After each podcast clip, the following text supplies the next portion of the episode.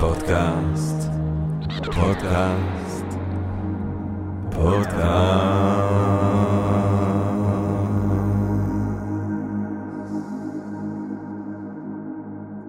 טוב, גבירותיי ורבותיי, ברוכות וברוכים הבאים לפודקאסט של Think and Ring Different, פודקאסט למי שאוהב לחשוב.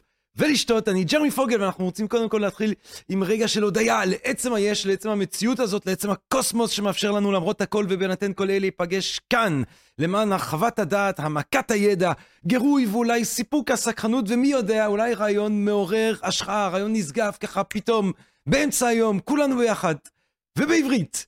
אה, ואנחנו רוצים גם להודות לסקרינס, גבירותיי ורבותיי, סקרינס. אה, יש בינג' אחר, אה, בית של החצאות וסדרות. והעשרה אישית. אה, את הפודקאסט אפשר לשמוע ואפשר להאזין, אפשר גם לצפות בו עכשיו בסקרין בחינם, ואז אפשר להירשם לעולם התוכן של סקרינס.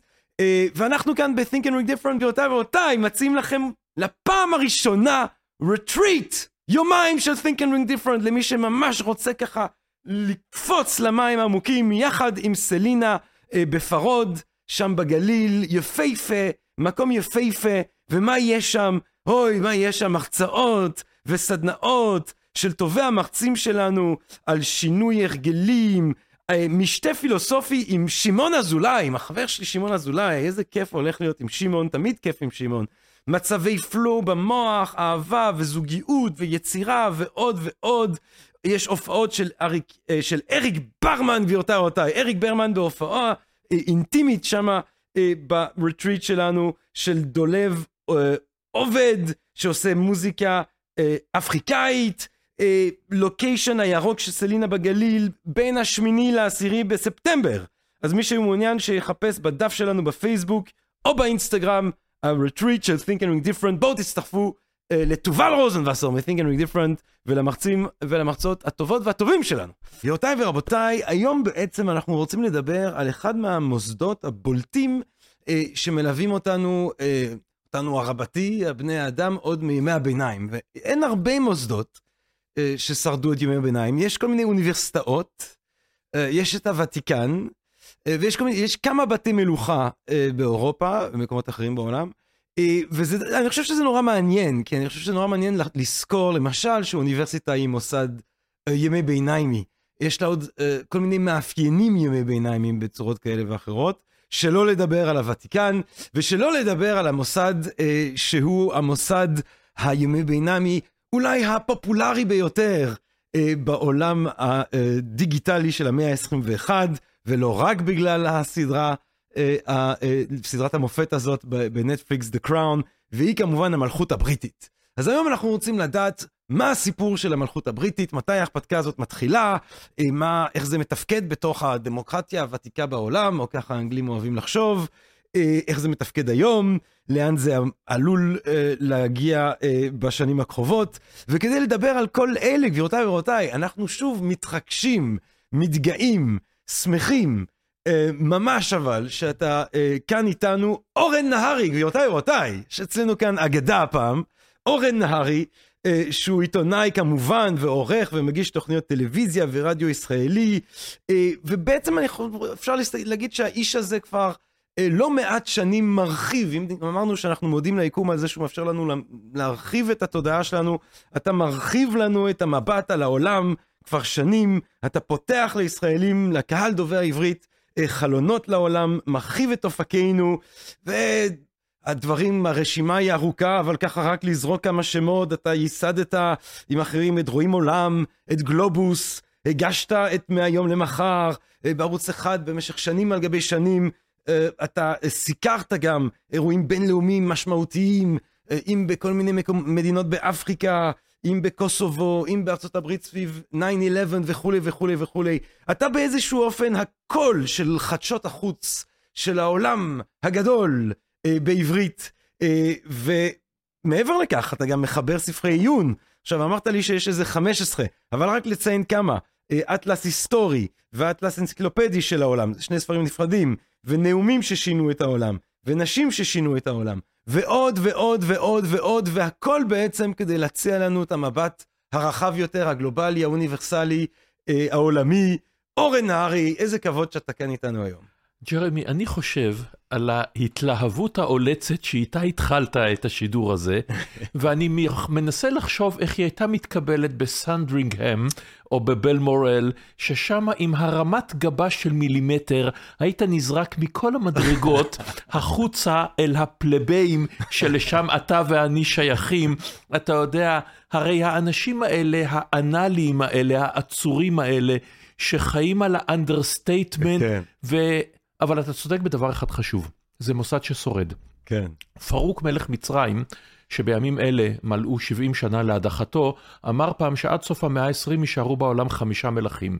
מלך אנגליה וארבעה מלכים בחבילת הקלפים. עכשיו, אה. הוא טעה, הוא צדק בזה שהוא עצמו הודח, יש שם הרבה יותר מלכים מכפי שנדמה לי לפעמים, אבל העניין הוא שהמלכות היא דבר ששורד, כמו האוניברסיטאות, כמו הדתות, ואיך היא שורדת על ידי התאמתה לזמנים המשתנים.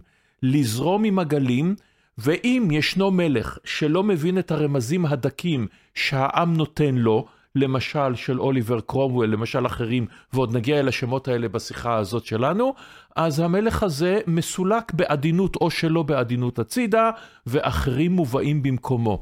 וצריך לזכור שהמלוכה הזאת זה לא מלוכה רציפה במובן הזה, כן. אתה יודע, של איזשהו קיסר יורש קיסר יורש קיסר. זה לא האימפריה העות'מאנית, שמהראשון עד האחרון כולם צאצאי עות'מאן בצורה אה, ישירים. הרי קשר הדם בין אליזבת השנייה ואליזבת הראשונה אה, לא קיים למעשה. Hmm. מדובר בבתי מלוכה שונים לחלוטין, אבל הם כולם נכנסים ומותאמים אל תוך ה... אה, אל תוך המולד הגדול הזה שמעצב אותם, וצריך לומר, כמובן שהם שרדו בין השאר כי הם היו אי, לא חוו פלישה מאז 1066, לא הובסו במלחמות, כל הדברים האלה קריטיים, והם ידעו להשתנות. כמה שהם נראים, השילוב הזה של מסורת בתוך עולם משתנה, זה, זה המיטב של האימפריה הבריטית, המלכות הבריטית, אולי של בריטניה בכלל. וגם אולי יש לומר שאיזושהי יכולת מדהימה אה, האסתטית לקיים את הטקסיות הזאת עם פאמפ אה, שאי אפשר להשוות אותו נכון. כמעט לשום דבר. אה, אבל נגיע לכל אלה, אורן נהרי, באמת, בוא נחתוך ישר לווריד הצוואר, אתה יודע, זה מה שאנחנו אוהבים לעשות כאן בפודקאסט. ואם נדבר על הדבר הזה שעדיין שורד, ונחשוב אחר כך על למה ואיך, בוא נחזור קודם לראשיתו. מתי מבחינתך כדאי לנו לחזור להיסטוריה כדי לדבר על תחילתה של המלכות הבריטית? לדעתי, אפשר לשים על זה, אתה יודע, נקודות התחלה מתי שירצו, התאריך שמשנה את הכל הוא 1066. וכאן יש כמובן את השאלה הנפלאה בהיסטוריה, מה היה קורה אילו. אז מה היה לפני כן? לפני כן ישנה בריטה, אנגליה האנגלו-סקסית, ישנן שבע ממלכות, קיימות ביחסים כאלה ואחרים ביניהן לבין עצמם, ערפילי ההיסטוריה עם קנות הגדול, וכמובן ארתור וקמלות שלו וכל הדברים האחרים. וב-1066... והתקפות הוויקינגים ש... ולכאן אנחנו מגיעים. Okay. יש בתוך ימים אחדים שתי פלישות לאנגליה. הפלישה הראשונה היא פלישה ויקינגית אל הצפון, והמלך האנגלו-סקסי האחרון, הוא עוד לא יודע את זה, הרולד, אוסף את אנשיו, צועד אל סטמפורד ברידג' שבצפון, אין להם חיל פרשים, זה הליכה ברגל, הוא מביס את הוויקינגים, ובעוד הוא מביס אותם הוא מקבל את הידיעה שלדרום, לכיוון לונדון, נחת כוח נורמני. במקור גם הם ויקינגים, אבל בינתיים הם עברו דרך נורמנדי, ובוויליאם הכובש, כמו שהוא יוודע עוד מעט להיסטוריה, או וויליאם הממזר, שניהם צודקים באותה מידה. הרולד עם הצבא המותש, הפצוע, החבול, הולך איתם ברגל חזרה ללונדון, הוא לא, מתחננים לפניו לנהל, אה, להיערך, לתת לו לבזוז קצת בקאנטרי סייד, בינתיים תשקם את הצבא, תקרא לאנשים, תקרא לאנשים שיתייצבו למענך, אבל הוא נכנס לקרב מוקדם מדי, יהיר מדי, בוטח מדי, וויליאם יכבוש את אנגליה. פה זה משנה את הכל. פה זה תחילתה של אנגליה המודרנית, בריטניה תהיה בהמשך, תחילתם של המלכים, וכמובן, מכיוון שוויליאם מגיע מנורמנדי, ואנחנו בתקופה של, כמו באגדות, תיקח את יד ביתי הנסיכה לאישה, חצי הממלכה שלך.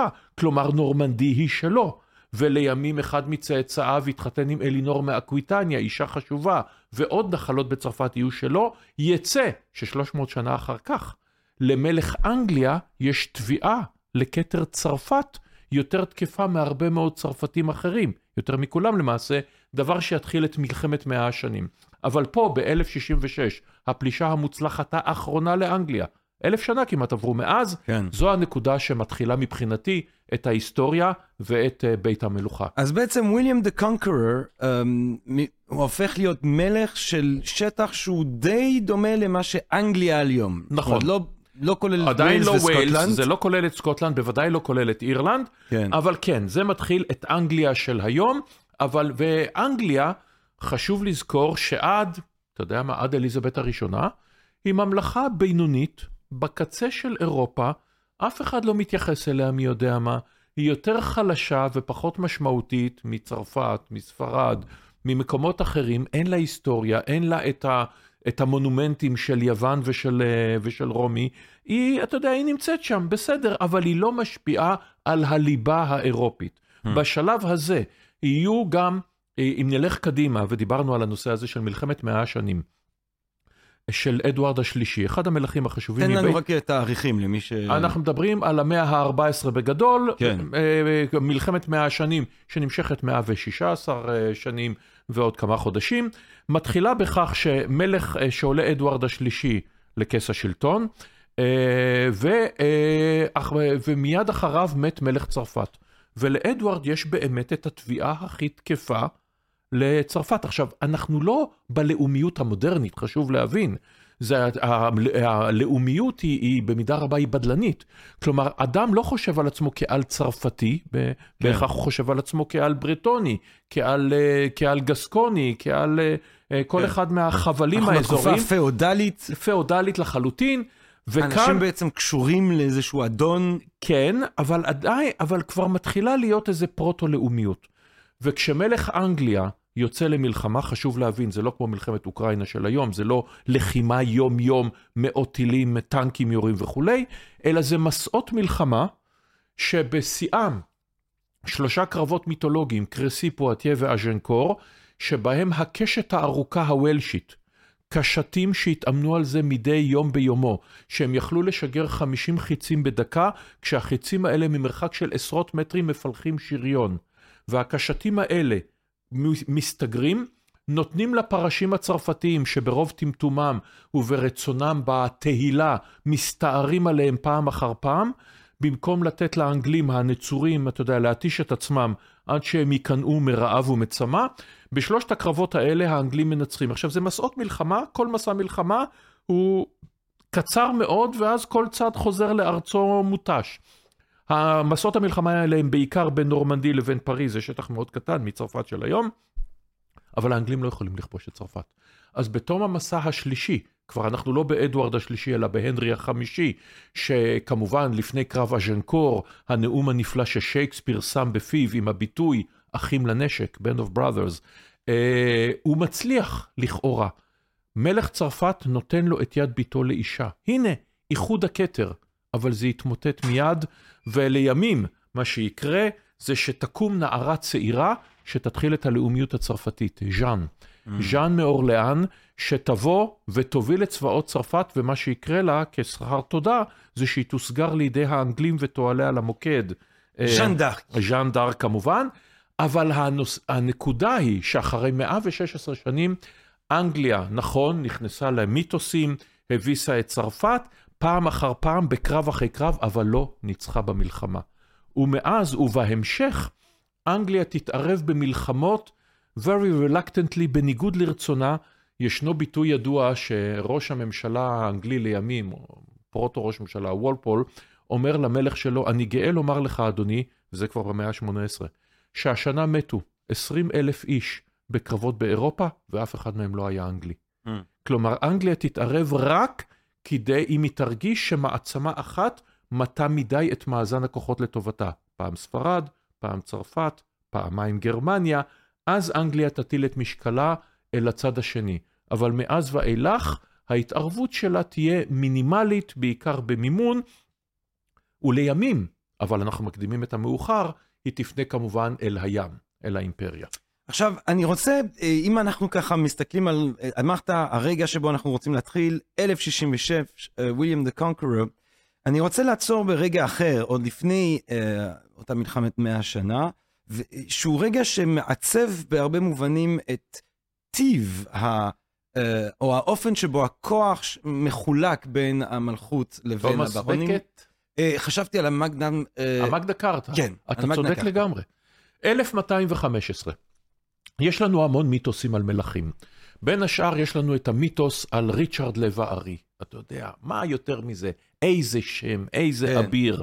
מלך נורא, שלט עשר שנים, מתוכם יותר מתשע הסתובב פה במזרח התיכון. ביקר, ביקר אצלנו בירושלים. ביקר אצלנו בירושלים, לחם בסלאח א-דין, כילה את הונה ועונה של כן, אנגליה חטף בראש. במלחמות לא לה, נפל בשבי, כדי לחלץ אותו אה, כבן ערובה, שילמו הון תועפות, חזר לארצו ומת. אבל אתה יודע, לך תתווכח עם מיתוסים. אחיו, ג'ון בלי ארץ, המלך השנוא, שהם, אגב, ברקע שלהם ישנו גיבור, גיבור לאומי, רובין בעל הגלימה, רובין הוד. עכשיו, בוא תזכור משהו, ג'רמי. מה זאת אומרת, איך רובין הוד קשור ל... כי הוא באותה תקופה. אה, המרד של רובין הוד הוא באותה תקופה, ועל פי המיתוסים, ריצ'רד לב הארי החוזר לארצו, הוא זה שנותן לו אה, ומחלץ אותו מכך שהוא אדם מבוקש. אבל שים לב לדבר מעניין, רובין מלוקסלי הוא אנגלו-סקסי. כלומר, 200 שנה אחרי וויליאם הכובש, הגיבור הוא עדיין בעצם, הוא איש המחתרת שמנסה להפיל את השליטים החדשים באיזשהו מקום, נגד הממסד החדש, יש פה דבר מעניין. לחזור לענייננו, ג'ון בלי ארץ אה, נאלץ, מכיוון שהוא מלך חלש, להגיע לדיל עם הברונים הגדולים, ובאי רנימיד, בלב התמזה, הוא חותם על מגילת הזכויות הגדולה, המגנה קרטה, אם הם היו מעלים בדעתם הברונים, שהמגנה קרטה היא כרגע נותנת להם כוח, אבל לימים תיתן גם לאצילים הזוטרים ולבורגנות הגבוהה ולבורגנות הנמוכה, ואחרי זה ירחם השם לפועלים ולאיכרים, הם היו כורתים יד ולא חותמים עליה. כן. אבל הם לא הבינו את המשמעות. וזה הבסיס לכל המערכת המשפטית והפוליטית של המערב, להגן עליי ועליך, על הפרט משרירות ליבו של השלטון. זאת אומרת, המגנה קחטה, שבעצם במקור שירתה את האינטרסים של אליטה ברונית מסוימת, בדיוק. שביקשה בעצם לא להיות לימים נתונה, תחלחל. היא בעצם הופכת להיות הבסיס למשטר הדמוקרטי המערבי. לחלוטין. ב- או לפחות במובנים מסוימים. בכל, אה, במובנים רבים מאוד. ברגע שיש שם למשל את ההביאס קורפוס, בתרגום לעברית הווה את הגופה, כלומר, אה, אדם יישפט בפניו. אתה תעמוד בבית המשפט ותענה לטענות נגדך. ברגע שיש את העניין של jury of your peers, אנחנו מזהים את זה עם מערכת המשפט האמריקנית, אבל זה מתחיל באנגליה. כלומר, 12 איש מבני מעמדך ישפטו אותך, זה לא ש-12 אצילים ישפטו את העיקר האומלל, אלא הוא יישפט בפני חבר מושבעים מגוון. הדברים האלה הם בסיס שנועד להגן על הפרט כן. מפני השליט. זה מהפכה אדירה, וזה לא היה במקומות אחרים בעולם.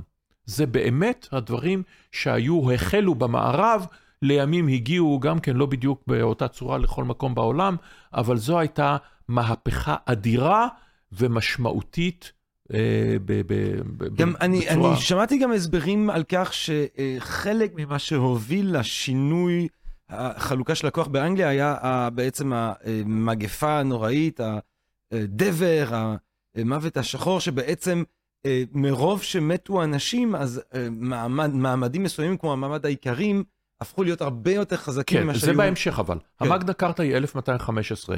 הדבר מתחיל במאה ה-14. כן. הנסיך השחור, הלוחם מטיל המורה, בנו של אדוארד השלישי במלחמת מאה השנים, מת בדבר.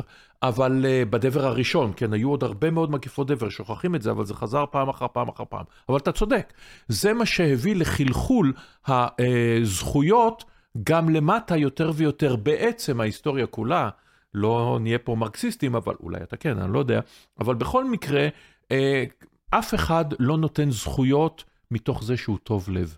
מתוך זה שהוא מוותר. כן. אף מעמד, אף אדם לא ויתר על זכויות ואמר, אתה יודע מה, אני חולק את עוצמתי ואת רכושי עם האחרים. זה תמיד בא בתור מאבק, מאבק יותר אלים או פחות אלים. אבל המאבקים האלה היו והם ימשיכו, כי בוא נזכור שגם בתוך המאה ה-19, 700 שנה אחרי המגנה קרטה, יותר מזה, נשים לא הייתה להם זכות בחירה. פועלים, היית צריך להיות בעל רכוש. בכל המערב, בכל ארצות אירופה, כדי לבחור. בעל רכוש זה אומר בעצם בורגני, זה בעצם אומר יודע קרוא וכתוב, זה בעצם אומר לא הפועלים והאיכרים הנבערים מדעת האלה. הדמוקרטיה תמיד הייתה קצת יותר אריסטוקרטיה מאשר דמוקרטיה. אורן, יש לנו, אם אנחנו מסתכלים שנייה על התמונה שלנו באופן רחב יותר, 1066, וויליאם דה קונקרור. זה רגע שכדאי לחשוב עליו. רגע אחר שכדאי לחשוב עליו, 1215, המגנה קחתא, חלוקה מחדש של הכוח בין המלך לבין האצולה. בסופו של דבר הדבר הזה מחלחל מטה, ובעצם נותן את התשתית למשטר הדמוקרטי כמו שאנחנו מכירים. 1453, קרב בוזוורת, הקרב שבו תיפול שושלת יורק, זה יהיה סיום מלחמות השושנים ותחילתה אה, תחילתה של שושלת יודור. אה, ואנחנו רוצים גם לזכור את הנרי השמיני, אנחנו בעצם מקימים אה, את הכנסייה האנגליקנית, שהיא בעצם מאפשרת למלך לא לטחוח כל הזמן עם האפיפיור, הוא האפיפיור כן, של עצמו. הוא האפיפיור של עצמו, אבל שוב, הראייה, גם... הראייה הכי טובה בעולם היא לא ראייה שש אלא ראייה בדיעבד. כדאי לזכור את זה. זאת אומרת, באותה עת בכלל לא ברור שהאנגליקניות תכה שורש.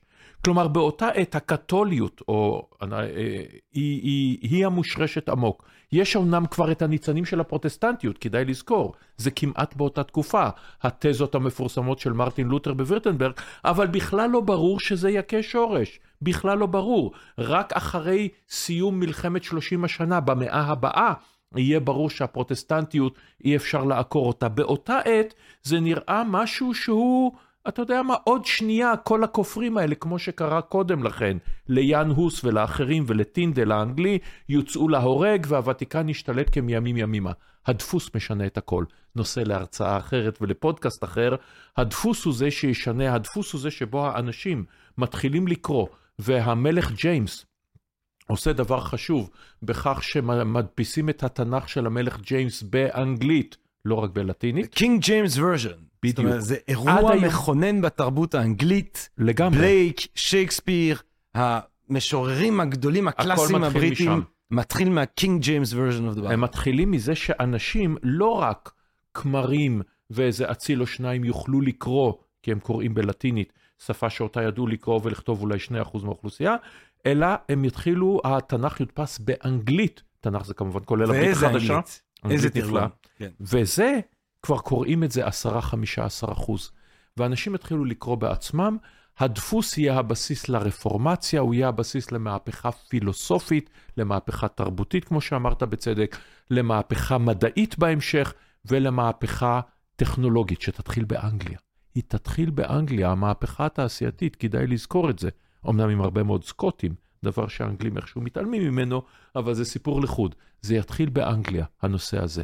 ומה שעוד קורה, דבר חשוב, זה שבסוף המאה ה-18, תחילת ה-19, המהפכה האמריקנית, מלחמת העצמאות האמריקנית ומלחמות נפוליאון, הכוח כבר עובר מהמלך אל הפרלמנט.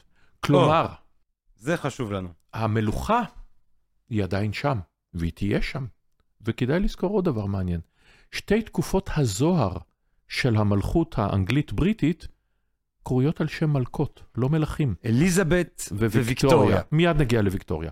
אבל, אבל... בוא, אבל אני רוצה לשאול אותך על הפרלמנט הזה באמת. ב... כי, כן. כי בתוך כל המהלך הזה, 1066, וויליאם קונקרר, 1215 מגנה קחתא, 1453 יורק נופלת, אז יש לנו את מלחמת האזרחים, אה, של 1630, כן. ואז יש לנו את הכמה, את ה-12 שנה של קרומואל, חזרה של מלכות. מה, במשך כל הזמן הזה, מה, מה זה הפרלמנט הזה, שעומד אוקיי. לצד המלכות? אתה אומר, אם יש, אם יש אה, משטר מלכותי, אז יש מלך ויש לו את, ה, אה, את היועצים, מה זה הפרלמנט הזה? או, הפרלמנט... mother of all parliaments. נגיד, האיסלנדים, דבר עם האיסלנדים, אבל לא זאת הנקודה. הנקודה היא שהפרלמנט, ורק הפרלמנט, אחראי על התקציב. כלומר, המלך יכול לעשות הרבה מאוד דברים, אבל המלך לא יכול להוציא להורג כבר את מי שהוא רוצה. הוא צריך, בגלל זה הוא צריך נימוקים טובים, והאצילים יודעים שאם הם ייתנו למלך להוציא להורג איזה אציל מאוד מאוד חזק, הם יהיו הבאים בתור, והפרלמנט, שהוא האצילים, כדאי לזכור, הפרלמנט באותה עת זה לא אה, אתה זה לא יודע, House of Commons, זה לא House זה of House of Commons, Lords. זה House of Lords. הפרלמנט הוא זה שקובע את התקציב, הפרלמנט הוא זה שאליו בא המלך עם הכובע ביד כדי לקבל מלוות, כדי לבקש עוד מיסים, והפרלמנט הוא זה שיגיד לו אם אפשר להטיל עוד מיסים או לא, כי אמנם את המיסים האלה לא משלמים האצילים, נכון, אבל הם יודעים, הם לא רוצים מרידות. הם ראו יותר מדי, היו, גם ברחבי אירופה וגם באנגליה, היו מרידות של איכרים, היו מרידות uh, לימים, עוד מעט יהיו הלודיטים, יהיו אחרים, הם לא מעוניינים בזה. הם, על כן המלך, הם לא נותנים לו להשתולל. על כן באנגליה, uh, אין uh, את הפוליז שמביאים לנפילה, כמו הטריאנון שעליו, וורסאי, שעליו מוציאים לואי ה-14 ומריה אנטואנטה, שהופכת להיות מריה אנטואנט, מוציאים הון תועפות, או הדולמה בכצ'ה של הסולטן העות'מאני, או השתוללויות אחרות, אתה יודע, בתחומים כאלה, אנגליה, נפוליאון אמר עליהם, די צדק, אומה של חנוונים, אבל הוא לא הבין שזה גם מקור הכוח. זאת אומרת, הניהול השמרני, המתון, שהמלך רוצה, אוקיי, בבקשה, אז לשמה אתה צריך את הכסף, וכמה זה הולך זאת אומרת, לעלות לנו. באיזשהו אופן, ב- על- ב- בזה ש... באופן הפרלמנט מתמיד, שולט בכסף. הפרלמנט שולט בכסף, והפרלמנט ממתן אה, באופנים כאלה ואחרים את הכוח הבלעדי שיש למלך, זה מנע מסוג ההתמרדויות שאנחנו ראינו כמובן בצרפת, כי המלך לא, אה, לא יכול היה להגיע לדרגות של דקדנטיות או לדרגות של אכזריות אולי, לפחות מנקודה מסוימת, שהוא יכול להגיע לה במקומות אחרים. כי היו איזונים ובלמים. המלך, תשמע, היו לאנגליה מספיק מלכים מטומטמים ברמות מאוד מאוד גבוהות. למשל, אה, אם אנחנו כבר בתקופה הזאת, אז נזכור שאנגליה, כאשר אה, וויליאם ומרי מתים בלא ילדים, מה עושים? גרמניה. גרמניה יש מאות מדינות במסגרת האימפריה הרומית הקדושה, שעליה אמר וולטר, לא אימפריה, לא רומית, בטח לא קדושה, ואפשר לייבא מהם נסיכים לבית הנובר, בני דודים של מרי. על כן מגיעים, אומרים על הגרמנים שזה עם חסר דמיון, אז הם כולם נקראים ג'ורג', הראשון, השני, השלישי, הרביעי. בזמנם תהיה, תהיה מלחמת העצמאות האמריקנית והמהפכה הצרפתית. אבל מלחמת העצמאות האמריקנית עוד מזוהה, נגיד עם ג'ורג' השלישי, האיש אה, היה חולה וחשבו שהוא משוגע, וזה היה כישלון אה, אמריקני טוטאלי, אה, כישלון אנגלי טוטאלי. לא בזמן אמת אגב, לא בזמן אמת. בזמן אמת זה אומנם בושה למלך, באמת כמה מורדים הביסו אותו, אבל זה לא big deal. זה 13 פקקטה מושבות נמצאות בקצה המזרחי כן. של אמריקה, לא מביאות רק כסף. לקיים אותם זה רק לק... סיפור. זה עול- עולות הון תועפות, מי צריך את הצרה הזאת שיתמודדו מול האינדיאנים שיעזבו אותנו בשקט. אבל מלחמות נפוליאון כבר לא תהיינה מזוהות עם המלך. הן תהיינה מזוהות עם פיט הצעיר, הן תהיינה מזוהות עם וולינגטון. וכך, ומלחמת העולם השנייה, אם נעשה קפיצה קדימה, בוודאי לא תהיה מזוהה עם המלך ג'ורג' השישי, with all due respect, אלא עם וינסטון צ'רצ'יל. כן. זה השינוי האיטי בכוח, ה, אה, בכוח של המלוכה לעומת הכוח של הפרלמנט. כן. מעניין. אז לאט לאט בעצם, כלומר, אם אנחנו סוחבים את ההיסטוריה הימי ביניימית הזאת אה, לתקופה המודרנית, אה, תקופה מודרנית מוקדמת, אבל אז לתקופה המודרנית, אז בעצם זה סיפור של התעצמות הדרגתית של הפרלמנט אל מול המלוכה. הפרלמנט והכלכלה.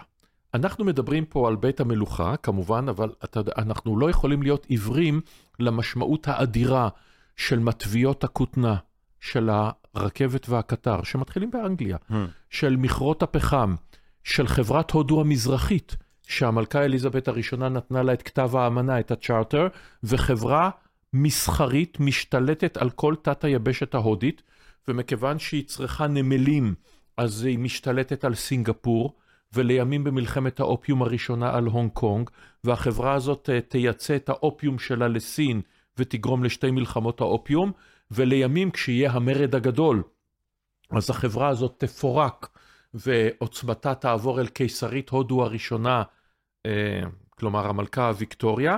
כלומר, יש לנו פה הצבר הון אדיר שמגיע מכל רחבי האימפריה, והתקופה הוויקטוריאנית היא התקופה. היא התקופה של שקט, אחרי מלחמות נפוליאון, היא תקופה שבה ויקטוריה, שיש לה תשעה ילדים, ו-42 נכדים, וכל אחד ואחד ואחת מהם נשוי או, או מלך בעצמו, או נשוי למלך או למלכה. זה בלתי נתפס. 51 בתי מלוכה אירופיים, כולם ויקטוריה. הבן שלה, אדוארד, כונה הדוד של אירופה, הנכד הבכור שלה הוא וילהלם, הקייזר הגרמני, נכדה אחרת היא אלכסנדרה, שתהיה נשואה לניקולאי, הצאר הרוסי האחרון, עוד מעט כל בני הדודים האלה יריבו ביניהם ויילחמו ביניהם. אנגליה במאה ה-19 זה השיא. מעולם, לא לפני כן ולא אחרי כן, היא לא הרגישה כל כך שאננה, כל כך בטוחה וכל כך בצדק.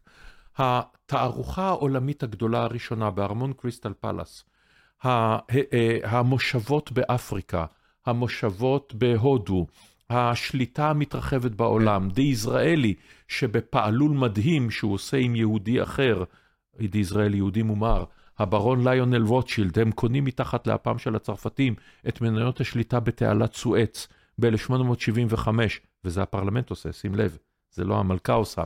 כל הדברים האלה, השילוב של הנמלים, של הטלגרף, של הצי המלכותי, אה, של המתיישבים האנגלים, זה מביא את האימפריה הבריטית לשיא שלא היה לה לא לפני ולא אחרי. ואני חושב שגם התקופה הוויקטוריאנית, התקופה של אותה ויקטוריה, והתקופה גם של ההשתלטות של האנגלים על אה, הודו, אני חושב ממחיש מאוד איזו נקודה שאמרתי מקודם, על הכוח של התיאטרון.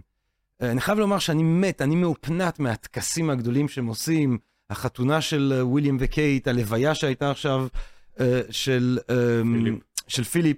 אה, אה, זאת אומרת, כי אני חושב שאפשר הרבה פעמים לתהות אה, איך האי בסך הכל קטן הזה כובש את כל הודו על כל אנשיה, והאנגלים בעצמם היו מודעים שמספיק שההודים יחליטו ללכת לכיוונם, אה, וזה הם היו מפילים אותם, אבל אני חושב שחלק מההסבר זה באמת התיאטרון של כוח. זאת אומרת, המלכות משרתת את הפרלמנט, את האומה הבריטית, בזה שהיא נותנת את האפשרות לקיים איזשהו סוג של פולחן, איזשהו סוג של אה, אה, אה, טקסים שמשקפים את הכוח הזה. נכון, ובגלל זה אני חושב שהבריטים לא יהיו מוכנים, אולי בעתיד, לסוג של מלכות, נקרא לו מלכות סקנדינבית. צנועה, כן. מלכות שבה המלך או המלכה נוסעים באוטובוס.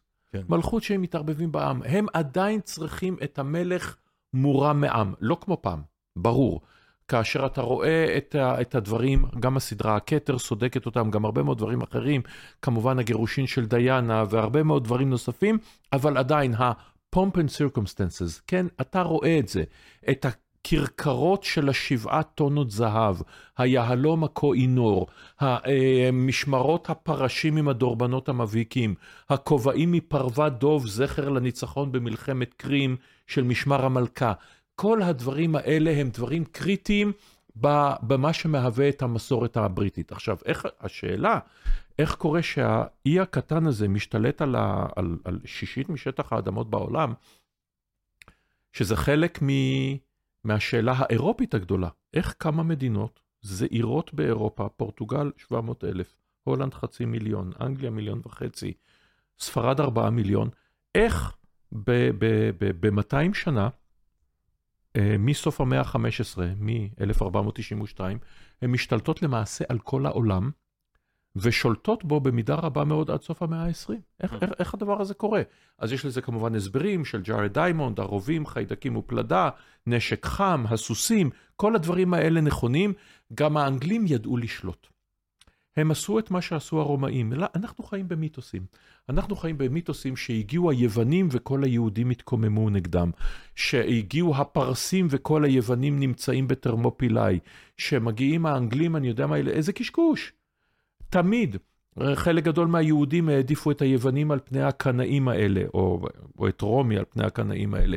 חלק גדול מהיוונים העדיפו את פרס הסובלנית על פני ספרטה או על פני אתונה, וחלק גדול מהאינדיאנים העדיפו את ספרד, הם טעו בזה, על פני האצטקים, מקריבי קורבנות האדם, וגם בהודו או באפריקה.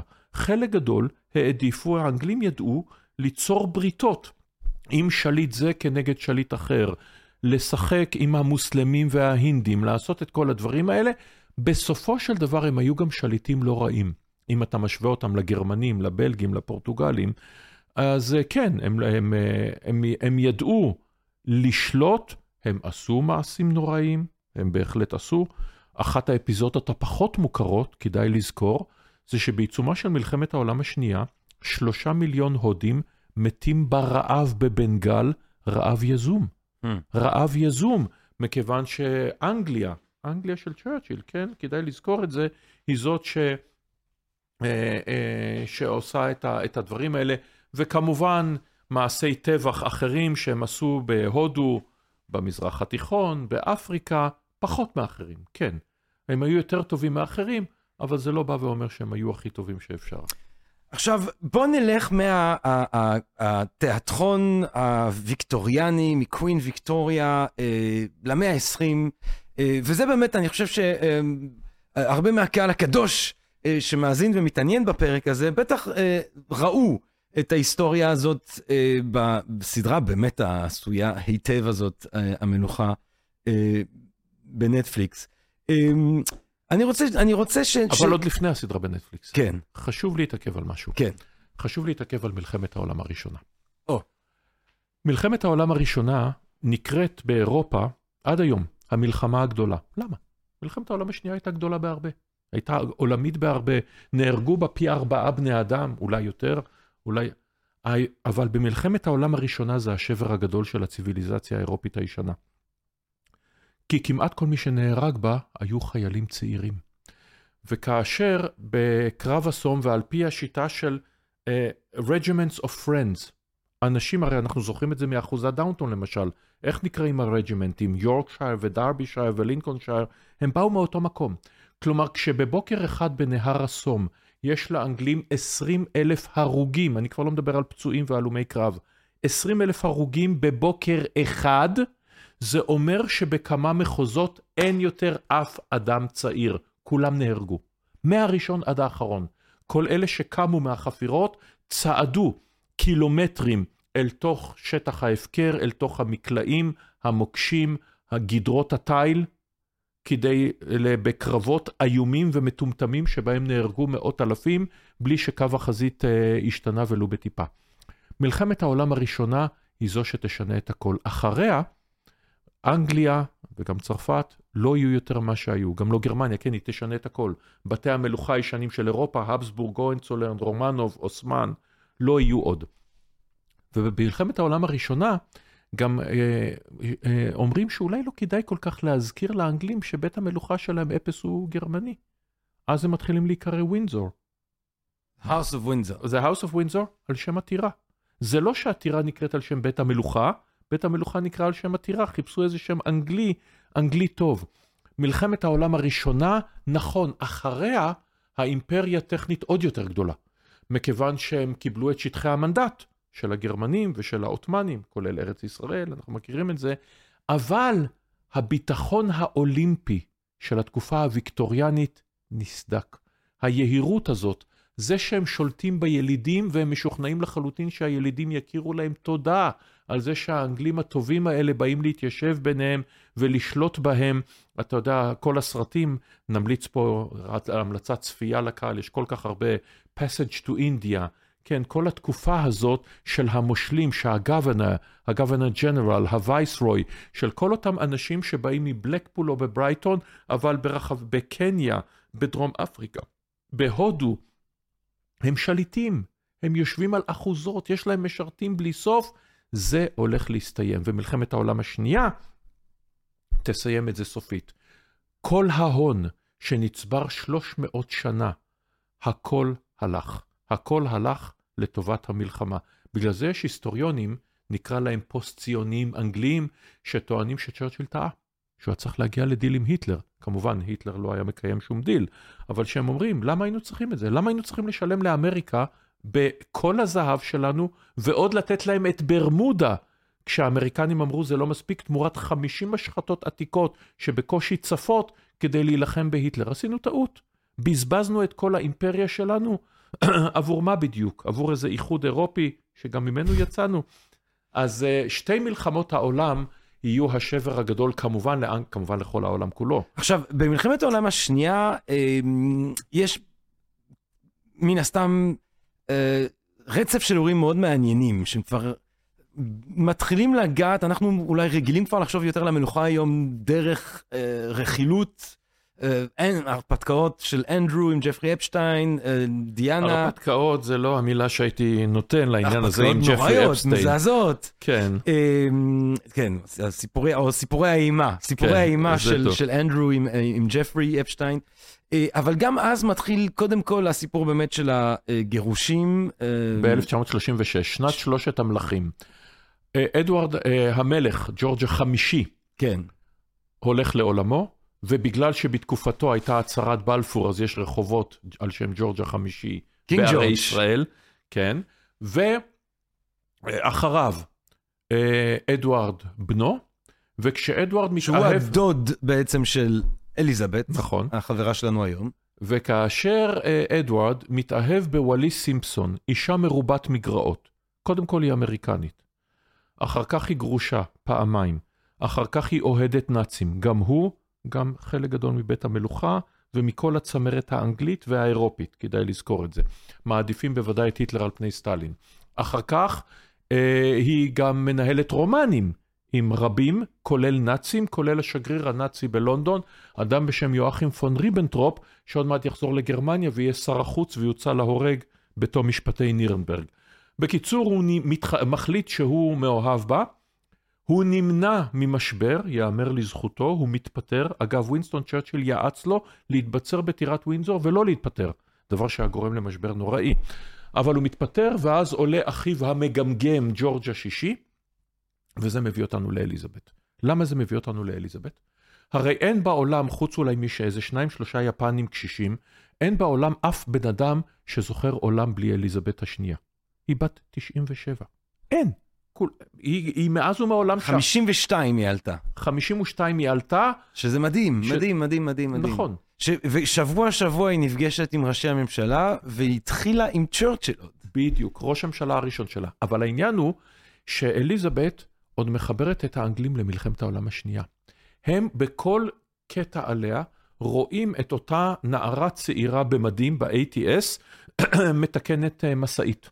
כלומר, היא מחברת אותם אל הבליץ. היא מחברת אותם לימי התהילה, היא מחברת אותם כן. לספיטפיירים. ולא סתם היא אמרה בנאום המופתי בתחילת הקורונה, היא סיימה עם uh, We shall see our friends again, we shall see our families again, we הש- shall meet again. בדיוק, השיר השיר של המפורסם של דיין ורה לין, כן. אה, We'll meet again. We'll meet again. Don't know where, don't know when.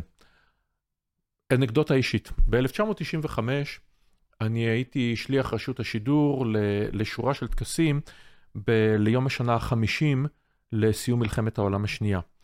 ואני הייתי, סיקרתי מלונדון בהייד פארק, ודיים ורה לין עולה על הבמה, והיא שרה את ה-White Cliffs of Dover ואת Will Meet Again, ורבע מיליון וטרנים עומדים עיניהם זולגות דמעות, עם המשפחות שלהם, עם הילדים שלהם, עם כולם, עומדים שם ושרים את זה, וזה היה אחד האירועים המרגשים בחיי. אז האנגלים, כשהם מסתכלים על אליזבת, כן. הם לא רואים את האישה שאתה רואה אותה בסדרה בנטפליקס, בביוגרפיה של דיאנה, ואתה רואה אישה לא משכילה, חושים פוליטיים טובים, בלי ספק, שה, שהיחידים שהיא אוהבת ביקום זה הסוסים והכלבים שלה, ואגב, מכל הילדים שלה הכי אהוב עליה זה אנדרו הפדופיל. כן. הם רואים את הנערה, היא גם שהיית- אוהבת את ה- את אן, אולי, את הבת. כן, כן, בסדר, סוסים, כן. מחבר ביניהם. אבל היא, אה, הם רואים את אותה צעירה שהלכה עם אבא שלה לאיסט אנד כשהוא הופצץ בידי לא, אבל הנאצים. תראה, א', א', היא צברה השכלה מתוקף זה כן, שהיא כן, כן, הסתובבה ודאי. בכל העולם, וזה- וב' היא, היא, אני אגיד לך משהו, גם אנקדוטה אישית. אני למדתי את התואר הראשון שלי באנגליה, והיה איזה יום שאני כמובן מאחר לשיעורים, ואני לא כל כך שם לב, ויש כאילו, אתה יודע, ביטחון כזה, איך קוראים לזה, מחיצה, ואני פשוט קופץ מעליה, כי אני צריך להגיע לפקולטה לפילוסופיה, ואז כאילו מתקרבים אליי אנשי ביטחון, ואני מסתכל שמאלה ואני רואה רולס, ואני מסתכל ימינה, ואולי 30-40 מטר, אני רואה אותה, זה היה ביום שפתחו את הפקולטה The Divinity School, והיא באה לפתוח, ואני ראיתי אותה מאחור, את התספורת, וזה היה משהו, זה היה משהו דתי. רק השיער הזה, מרחוק, אה, כמובן, טוב מאוד שאף אחד לא ירה בי, אבל כאילו, הם הבינו שזה סטודנט מאחר, אבל זה היה מדהים. זה היה כן. נורא מרגש. אה, אז בדיוק, זה הכוח... רק לראות את השיער הזה שלה. זה, זה הכוח של המלוכה, זה הכוח של הטקסים, ויאמר לזכותה שהיא יודעת להסתגל. כלומר, אה, לשאת בפעם הראשונה בהיסטוריה את נאום חג המולד בטלוויזיה. כן. לא מובן מאליו. אבא שלה הכיל את אה, נאומי חג המולד ברדיו, שזה גם כן, אתה יודע, גם כן, כן. זה היה פריצת דרך, כי שליט לא אמור להישמע, הוא לא אמור להיראות, הוא מורם מעם. אתה מסתכל עליו, השמש מסנוורת אותך. אה, והיא הבינה עם השנים, עם ה... שהניתוק וההתבדלות יביאו אה, לקיצו של בית המלוכה. ועל כן, בקור, שאליזבת הראשונה הייתה מתחברת עליו מצוין, וגם אחרים, היא גזמה את הענפים היבשים. כלומר, כל אלה שהיו יושבים שמה בארמון קנסינגטון, והתחילו להסתכל ולראות כאילו בארמון הזה, מי, מי בעצם נמצא שם? ולמה הם מקבלים מאיתנו כסף? על מה, מה הם עושים שם? כל הבני דודים והאחרים נגזמו, נגזמו, כל ההקצוות המלכותיות שלהם נגזמו, כן? שלא תהיינה אי הבנות, לבית המלוכה עדיין יש הרבה מאוד נכסים שהם לא רק שייכים לעם, אלא שייכים להם אישית. ארמונות ששייכים להם אישית, לצ'ארלס יש שטחים עצומים בנורפוק, בסקוטלנד, בכל המקומות האלה שהם שלו אישית, והוא אה, מקבל מהם הכנסות אדירות, וגם האחרים, אבל הם גזמו אותם. את, ה, את האחרים, הם הוציאו אותם, השאירו רק את ה... נקרא לזה את הגזע המרכזי, וכאשר בכל דור. וזה יהיה גם לימים, כן? כאשר יגיעו הבני דודים האחרים, יבואו ויאמרו, עם כל הכבוד, אתה זכאי לשם המשפחה, אתה תהיה ה Duke of whatever, אבל ההקצבות המלכותיות וארמון לשירותך, הדברים האלה לא יהיו, כי אי אפשר להעביר אותם בתקופה של קורונה, או אם נלך אל המשברים של שנות ה-70, אל השביתות של הקוראים, אל התקופה של תאצ'ר, אל כל הדברים האחרים, את זה אנחנו כבר לא האימפריה של פעם. אי אפשר שאנחנו נהיה, אנחנו צריכים להיות מורמים מעם, אבל לא מנותקים. עכשיו בוא, בוא, לפני שאני רוצה לדבר באמת על התקופה הנוכחית עם מבט קדימה, בוא תאפיין לנו את התפקיד שיש למלוכה הזאת בתוך הדמוקרטיה הבריטית היום. זאת אומרת, היום אנחנו חושבים על בריטניה כאל אחד מהמופת של דמוקרטיה, אבל עדיין הם מסתובבים שם. אז מה, זה כמו הנשיא בארץ? זה שונה, זה פחות מעורב, זה יותר מעורב? מה בעצם התפקיד הפוליטי, או מה, מה התפקיד של המלכה בתוך הפוליטאה הבריטית היום? אוקיי, אז יש לה תפקידים, תפקידים אמיתיים. קודם כל, וראשית כל, הכוחות המזוינים הבריטים, הצבא, ה-RAF וה-Navy, הם לא כפופים לראש הממשלה, הם לא כפופים לשר הביטחון, הם לא כפופים לקבינט, הם לא כפופים לפרלמנט. המפקד העליון שלהם הוא המלכה. כלומר, תיאורטית, היא יכולה לתת להם הוראות, וההוראות האלה יתבצעו. off with his head, תיאורטית. הלאה, בכל המדינות הדומיניונים ישנו מושל כללי מטעם המלכה. זה אנכרוניזם, זה אנכרוניזם מטורף, אבל בקנדה, בניו זילנד, באוסטרליה יש וייסרוי. יש מושל כללי מטעם המלכה, שבאוסטרליה הוא הגיע כפסע מלהדיח את ראש הממשלה, שזה תיאורטית בסמכויות שלו. למלכה היא כמובן ראש הכנסייה האנגליקנית, ויש לה גם דברים נוספים.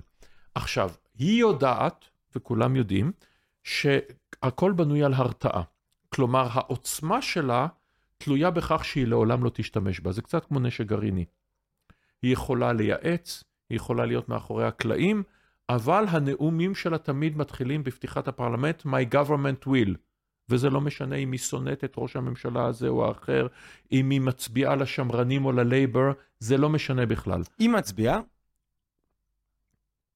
יש לה, יש לה זכות הצבעה? אתה יודע מה? אני לא יודע את זה, זה מעניין. לדעתי היא לא מצביעה, אבל מתוך זה שהיא לא רוצה להיתפס באיזשהו משוא פנים, אבל היא גם לא, אתה יודע, היא גם לא שרה את ההמנון. נכון.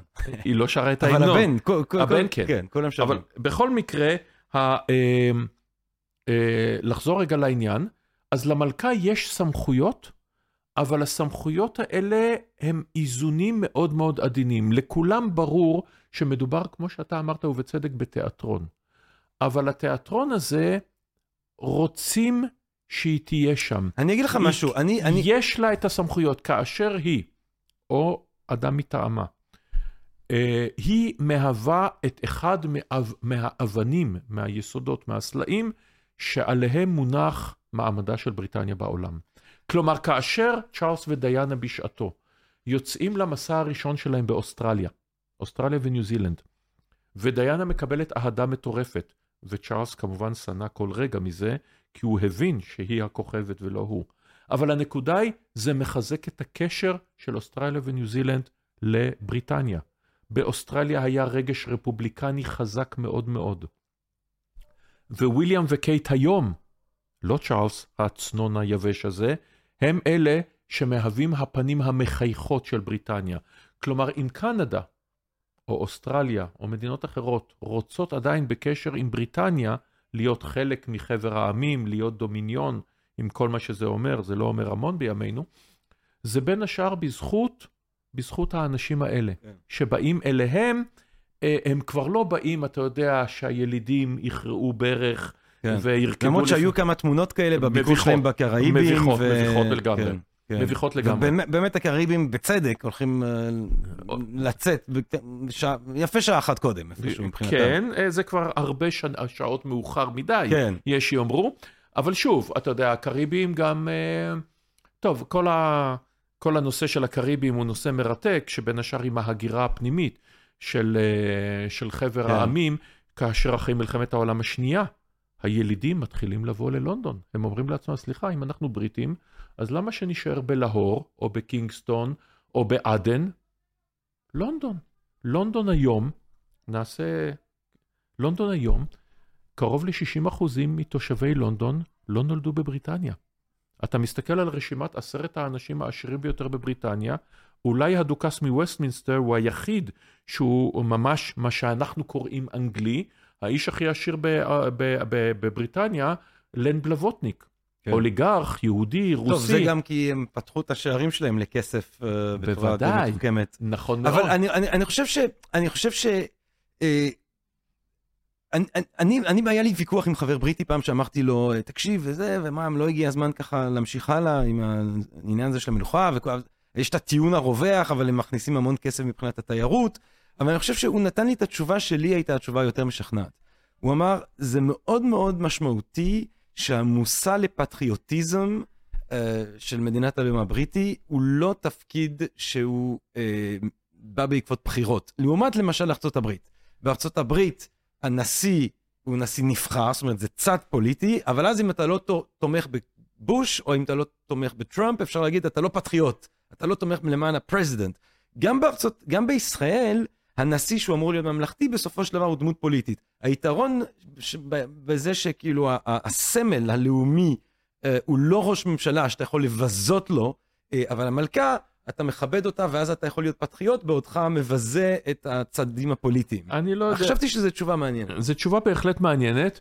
אנחנו נמצאים בימים, כדאי לזכור, בימים של פופוליזם, בימים שבהם המרכז הפוליטי הולך ונעלם, ואם אתה לא איתי במאה אחוז אז אתה בוגד. אתה יודע, אבל זה נושא, לשוב, אה, לשיחה אחרת. אה, המלכה היא אחד הדברים המאחדים אה, פחות ופחות את בריטניה, יותר את אנגליה. הרי גם הברקסיט היה לא עניין בריטי, אלא כן. עניין אנגלי. כן. הם לא רוצים לחזור לאימפריה הבריטית, הם רוצים את אנגליה הקטנה. כן. את אנגליה של אגתה קריסטי, את אנגליה של העיירות הקטנות, בשקט נאמר, הנוצריות הלבנות.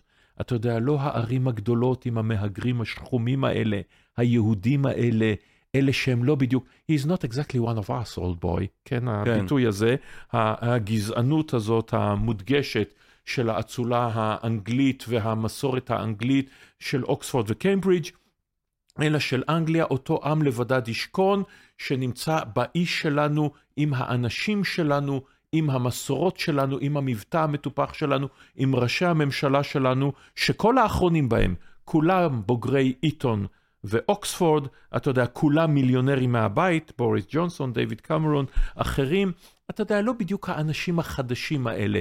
אז כן, המלכה מתאימה קצת למסורת הזאת, אה, והם יכולים בהחלט להזדהות איתה ועם בית המלוכה, אבל בית המלוכה יותר אינטליגנטי מזה במובן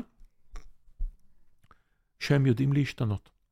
ומקבלים את השינויים האלה. עזוב אדוארד השמיני, הרי אה, אה, אחותה של המלכה, מרגרט, מרגו, הרי היא מתאהבת בגיבור מלחמה, בטייס RAF, פיטר טאונסנד, וכל חטאו שהוא גרוש. אין לו רומן איתה בתור נשוי, הוא גרוש, אבל לא נותנים לה להתחתן עם אהבת חייה כי הוא גרוש. זה היה לפני 70 שנה. הארי כבר מתחתן עם גרושה אמריקנית, מבוגרת ממנו, חצי אה, אפריקנית אמריקנית, או חצי שחורה, איך שאנחנו לא נגדיר את הדבר הזה. כלומר, הם משתנים, ש- שלא תהיינה אי הבנות, זה לא שמלכים בעבר בחלו בשחקניות, כן? אמריקניות או לא, אבל בתור פילגשים. הפעם זה בתור כן. אישה. זה מה שפיליפ אמר לו, uh, one sees actresses, one doesn't marry them. כן. סי זה ב- ב- בתור מילה, כן. הוא התכוון למילה אחרת, אבל אוקיי. בכל מקרה, גם וויליאם מתחתן עם, עם פשוטת עם. כן. כלומר, זה לא, אה, כי הם זוכרים, דור קודם, צ'ארלס חיפשו בכל הממלכה בתולה טובת מראה אה, אנגליקנית מ- מבית אצולה. מצאו את דיאנה, בת ה-19, וראינו איך זה נגמר, כן? כלומר, הם יודעים להסתגל. אולי kicking and screaming גוררים אותם אל המאה ה-21, אבל הם יודעים את זה. ויש להם את קור הדם, דיברנו על כך, הבן האהוב על המלכה, אנדרו, שהיא נאלצה לשלם 17 מיליון לירות סטרלינג מכספה הפרטי, פיצויים לווירג'יניה דופרה, אותה קטינה שתבעה אותו לדין, והוא היה אמור להגיע למנהטן, להישפט במנהטן, בפני השופט קפלן להעיד שם, כדי למנוע את החרפה הזאת, המלכה שילמה, והיא היא לא רצתה את זה, והוא לא מוכן לזה, הוא בן אדם חסר מודעות עצמית בטירוף. וואי, בצורה מדהימה, מדהימה. מי שממליץ, הוא, הוא דורש, הרעיון הזה עם העיתונאית שפשוט שחטה אותו שם בלי שהוא לא שם ייאמן. לב, זה היה מדהים. מדהים. והבן אדם רוצה, לקב... הוא לא מבין מה חטאו, הוא אומר, אני רוצה בחזרה את כל התארים הרשמיים שלי. קולונל של הגדוד הזה, והרג'ימנט ההוא והכל, והמלכה הייתה מוכנה לתת לו את זה. אחיו, צ'ארלס, ואחיינו וויליאם, put their foot down מה שנקרא, ואמרו על גופתנו המתה. זה יהיה סופו של בית המלוכה, הבן אדם הזה מנודה. אז על כן הוא לא היה במרפסת בחגיגות גם, כן. גם הארי לא, אם שמתם לב. הוא לא היה שם, כי אתה יודע, מי שלא, מי שלא בא בטוב לבית המלוכה, ל institution, ל crown, לכתר, הוא ב- יהיה לו נמחק. חיים של, אה, הוא יהיה על הסוסים שם בפארקים של ווינזור. אה, כן, הוא יזדקן. ידבר עם המלכה, אבל הוא יהיה outcast. הוא לא ייראה בציבור יותר בתפקיד רשמי. לא יהיה הדבר הזה יותר. אנחנו עכשיו, אה, לקראת סיום אני רוצה להסתכל קדימה. תראה, אה, אני לא יודע אם היא מתעקשת לנסות לסחוד את צ'ארלס, אבל נחכה ונראה מי מהם יפגוש את הבורא קודם. אבל היא מתבגרת לאט לאט, היא בת 97 כבר. אה, התפקידים ככה לאט לאט נוזלים אה, מטה. אה, צ'ארלס, אני חושב שעם השנים, הרבה מהשיגעונות שלו, אה, אוכל אורגני, משבר אקולוגי, הדגש על אקולוגיה, דווקא ההיסטוריה אולי הוכיח לא. אותו כצודק. חלקית, אבל אני, האסלאם, עוד כמה דברים. אני, אני רוצה אבל להתמקד באמת בוויליאם, המשבר הזה עם הארי, הארי מתחתן עם מגן, ואז הם נפרדים, והם בארצות הברית, ואז אצל אופרה, ואצל פה, ואצל שם, וזה, וזה הופך להיות, בוא נגיד, אם, אם, היה במיקס אה, כובד ו pomp and circumstance מול רכילות, אז אני חושב שאנחנו בדור שהסאונד של הרכילות הרבה יותר חזק כבר מה pomp וה circumstance. זה לא רק רכילות, זה גם כסף. יש פה דבר מעניין. לפני מאה ומשהו שנה, בעידן המוזהב בארצות הברית, אה, אה, אותם מיליארדרים, האנשים הכי עשירים אולי בהיסטוריה, רוקפלר וקרנגי וונדרבילט וכולי וכולי, הם, הם, הם רוצים לשכנע את עצמם שהם לא בעצם ילדים, בנים של איכר סקוטי אלכוהוליסט או סוחר ביגמיסט בשמן נחשים, כמו שהיה רוקפלר, הם רוצים אייכס. אז בהתחלה הם שוכרים כל מיני אנשים שמביאים להם תעודות יוחסין, שהם חקרו את הגנאולוגיה שלהם ומצאו שהם צאצאים של ויליאם הכובש, וכל מיני מלכים אחרים שפיזרו את זרעם, ואז הם רוצים להתחתן עם אצולה אמיתית. וכך 500 יורשות אמריקניות, זה תמיד היו נשים אמריקניות וגברים אירופים, עוברות את האוקיינוס ומתחתנות עם אצילים, מביאות את, ה, את הפדיגרי, מביאות את הארמונות והטירות והתארים המתפוררים. אימא של צ'רצ'יל, ג'ני ג'רום, היא בתו של סוחר מניות עשיר מפילדלפיה. הבן דוד שלו, הדוכס ממלבורו, מתחתן עם הבת של ונדרבילט וכך הלאה וכך הלאה וכך הלאה. אז זה היה פעם. היום הדבר המרתק הוא, שאתה מסתכל על הארי ומייגן, הם רוצים להיות הקרדשיאנס. אה, אה, ההורים, לא האמיתיים, כן, אבל נקרא לזה, ההורים של הקרדשיאנס של פעם רצו להיות מלוכה. היום המלוכה רוצה להיות קרדשיאנס. הם רוצים את התהילה בלי העבודה הקשה. הוא לא רוצה להיות כלוא בארמון כן. כל יום. לא, אתה לא רוצה גם ללכת לפתוח הזה. איזה מרכז uh, צעירים. לגזור את הסרט, בדיוק. וואטשסטר, בגשם. נכון, ואז... ולעמוד שם, מה שפיליפ כן. עשה כל החיים שלו. ומדי פעם היה, היה מפליט איזושהי אהבה. Uh, uh, uh, מה הוא אומר? The world's most experienced plaque and veil או משהו כזה. כן, כן, הוא היה, הוא אמר כל פעם את המרירות הזאת שהוא משתתף בטקס אחר טקס אחר טקס אחר טקס, כמה אפשר לשאת את הדבר הזה, אתה רוצה לחיות. אז הם נוסעים ללוס אנג'לס, לחיות שמה, הם אומרים, סליחה, אם הקרדשיאנס יכולות להשתמש בשם משפחה כדי לעשות מוצר באינסטגרם ולמכור אותו במיליון דולר, השם ווינזור הוא גם שם. אבל העניין הוא, העניין, מה שאני חושב שזה מציב איפשהו את וויליאם כאיזה דמות אה, חצי טרגית היום.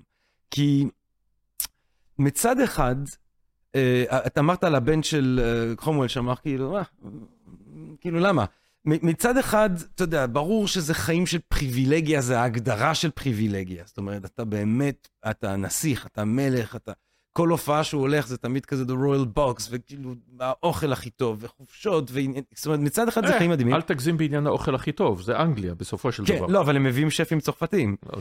אמ, ומצד שני, זה חיים שהם כלוב מוחלט, וזה כלוב שלעומת כלוב זהב של פעם, הוא כלוב שקוף. הוא כלוב זהב אבל הוא שקוף, זאת אומרת, נכון. כל הזמן רואים... יגידו, ידברו, ראי, האפקט הנפשי שיש לזה על אנשים, אם על הארי, אם על הוא בלתי נתפס. הוא מטורף. אני חושב על הילדים... והוא גם רואה את הבן שלו, ג'ורג', אומר, אני מפיל את זה על הבן שלו, ואני חושב שאתה רואה בו את, ה, את הספק הזה באיזושהי צורה, כי אתה אומר, למה? אין לך כבר את הכוח שהיה לך פלם, אתה כבר לא יכול לעשות את הטירוף שהיית יכול לעשות פעם, אה, אתה כבר לא יכול... אה, אין את ההנאה שהייתה בזה פעם. אבל יש את האחריות. יש רק את האחריות. או... אז אתה לא, יודע... יש גם סגנון חיים כיפי, אני לא אומר שלא, אבל כן, בכל אבל זאת. כיפי, well, up to a point, העניין הוא שהם נולדים, הם נולדים אל האחריות. הם נולדים אל ה... stiff lip and carry on, אתה יודע, כל כך. הדברים האלה של פעם, של המסורת של הם נולדים אל העסק. כמו, אה, זה הסללה. זה נש... אה, אה, כמו שיש הסללה, אתה יודע, ל- ל- להיות, אני יודע מה, כורי פחם, או שהיה פעם בעיירות הקטנות בצפון אנגליה, יש גם הסללה לפריבילגיה, במידה מסוימת. אנחנו מכירים כל כך הרבה בני רופאים שהלכו ללמוד רפואה ו- ו- וכולי וכולי. הוא נולד אל העסק. צ'ארלס הוא אולי הדמות הטראגית, במובן הזה שהוא בן 70, והוא עוד לא התחיל את ה... הוא, הוא בגיל של פנסיה, הוא כן. עוד לא התחיל את העבודה. הוא עדיין מתלמד. הוא עדיין מתלמד, הוא עדיין יושב על ברכי אמו, הוא יודע. שכל אנגליה מעדיפה שהבן שלו יירש את הכתר ולא הוא. הוא עכשיו מצא אולי איזשהו אושר עם קאמלה שלו, אה, שזה באמת סיפור אהבה, שהוא אמנם סיפור אהבה שעל חשבונה של דיאנה האומללה, ומה שקרה לה שם בארמון הזה זה באמת לא יתואר מבחינת הכושר אמפתיה אפס שיש לאנשים האלה. אבל אה, שאלה מרתקת היא, האם המלכה יכולה לעשות את זה לבן שלה? אני חשבתי פעם שהיא תדלג על צ'ארלס ותעביר את הכתר לוויליאם כדי לשמר את הכתר, היום אני חושב שהיא לא יכולה לעשות לו את זה. כן, לא, היא לא יכולה. היא גם לא, לא- היא לא תעשה את זה. אני לא חושב ש... אה, אבל אני תוהה, אם תמיד חשבו שהבית המלוכה הזה יסתיים מבחוץ באיזשהו אופן, שהפרלמנט או הרפובליקנים הבריטים לא, ישנו לא את זה. לא בעתיד הקרוב. השאלה אם 11 זה... אחוז בלבד מאנגליה מגדירים את עצמם רפובליקנים. אז השאלה אם זה לא בסוף יסתיים מבפנים. אם וויליאם אולי הבן של וויליאם יגידו, אנחנו לא רוצים, אנחנו לא רוצים להמשיך את הדבר הזה. אה, אף אחד לא ישאל אותם. ואם אתה מוותר על הכתר, וזה אפשרי, נגיד שאחד מוותר על הכתר, אז הכתר יועבר לאחיו או לאחותו. היום גם יש את ה... אתה יודע, החוק הסלי לא, לא קיים יותר, אז יועבר על פי הסדר. אין, אה, לא יהיה הדבר הזה בעתיד הנראה לעין. אני לא יודע מה יהיה במאה זאת אומרת, אתה רואה, ה-22, אתה, רואה, 23. אתה אומר, צ'ארלס יהיה מלך, טוב, אם הוא יסחוד את האימא שלו, אבל וויליאם יהיה מלך, וויליאם יהיה מלך. וג'ורג' של וויליאם יהיה מלך. זה אני לא יודע. ג'ורג' אני לא יודע, ג'ורג' היום בן כמה? בן חמש, בן שש, בן שמונה. שמונה? אוקיי. אני לא יודע לגבי ג'ורג'. אבל ככל ש... למה? מה אתה חושב שיכול לקרות? תשמע, העולם יכול להשתנות עד כדי כך, עד שהוא... תשמע, אנחנו מדברים על צ'ארלס, אם אנחנו מסתכלים על הגנים של המלכה, כן. כן, בוא נגיד שצ'ארלס יהיה, אתה יודע מה, הוא יהיה מגיל עד גיל 90 ומשהו? זה עוד לא, 20 אני לא חושב שנה? שהוא מגיע, הוא- הוא הוא לא נראה טוב, צ'ארלס. אוקיי. נגיד יש לו בעיות 85, לב, אוקיי, כן. נגיד 85, זה כן. עוד 15 שנה? כן. וויליאם יהיה עוד 30 או 40 שנה? כן. אוקיי. אנחנו מדברים על 50-60 שנה קדימה. אז 50-60 שנה קדימה, אני לא יודע מה יהיה עם ג'ורג', אני לא יודע איזה צעיר הוא יהיה, אני לא יודע מה הוא יעשה, אני לא יודע איזה משברים נפשיים יהיו לו, כי העולם באמת הולך ומשתנה, והעולם הזה שבו דור אחרי דור שלחו את הבנים שלהם לפנימיות הסקוטיות הקשוחות והנוראות האלה, אתה יודע, העולם הזה משתנה. גם באנגליה זה כבר נראה באמת התעללות. והמקום הזה שאתה מגיע לשם, זה, זה חיים לא נורמליים מה שיש להם. זה חיים לא נורמליים. אתה, אתה גדל בסביבה שבה כל חבר וכל חברה, הכל ממודר, הכל נסרק בקפידה, הכל, אתה יודע, אתה עובר, אתה לא יכול לצאת לאן שאתה רוצה, אתה לא יכול לעשות את מה שאתה רוצה. אתה בן אדם שמגיל אפס, צלמי פפראצי ועיתונאים רודפים כן. אותו בכל דקה ודקה של היום. אתה, אתה לא יכול, אתה יודע, לה, להלביש את הבן שלך סתם באיזה שהם סמרטוטים ולהגיד לילד בגיל 15, אתה יודע מה ילד, בוא נלך לראות את ה... לא יודע מה, את הסרט החדש ביקום מארוול. בוא נתגנב לאיזה בית קולנוע, ואחרי זה נרד על איזה המבורגר. אתה לא יכול. זאת אומרת, כל הדברים האלה. אין, זה, אני לא יודע איך, איך אתה גדל להיות בן אדם שפוי בנסיבות האלה. אין לי מושג. מצד שני, ראינו הרבה אחרים שגדלו בנסיבות אה, פשוטות, כן. וגם הם יצאו לא שפויים, אז לך דע. אני, יש לי חלום שמתישהו הם יחזרו לשלוט עלינו כאן, אה, על ישראל ועל פלסטין. אולי זה יכול להיות פתרון לנו. אתה לא חושב, אורן? אנחנו- אתה לא היית מעדיף להיות תחת צ'ארלס? שנהיה תחת צ'ארלס? שצ'ארלס, אה, שהאנגלים יחזרו אה, לעשות את מה שהם יודעים לעשות. אתה- אתה- אמרת אתה- שהם יודעים לשלוט טוב. כן, אתה זוכר אבל שזה לא רק תחת צ'ארלס, אלא גם תחת בוריס ג'ונסון. אתה יודע, זה לא, לא... זהו, לא, אני לא- אה, אוקיי. אני אז יש פה בעיה. אני לא יודע כמה אני צ'ארלס... אוהב את בוריס, אני- אבל... כן, אבל בתור ראש ממשלה... לשתות איתו בירה, כן. כן, אבל אתה יודע, צ'ארלס, אני לא יודע עד כמה צ'ארלס אוהב אותנו, את ישראל באופן כ... אבל נשאיר את זה רגע בצד. אה, ישנה הבדיחה... סבתא שלו קבורה. כן, נכון. ישנה הבדיחה הידועה שאנחנו המדינה היחידה בעולם שגירשה את האנגלים כדי להחזיר את הטורקים. כלומר שבסופו של דבר, אתה יודע, אנחנו מזרח תיכוניים, אנחנו הטקסים, אתה יודע מה, תסתכל על ישראל. תסתכל, אנחנו עכשיו בעיצומה של מערכת בחירות. תסתכל על ה... אנחנו באמת מתאימים, אתה יודע, על ה understatement האנגלי, לנימוסים האנגליים, לטקסי התה, לאצבע הזקורה מעלה.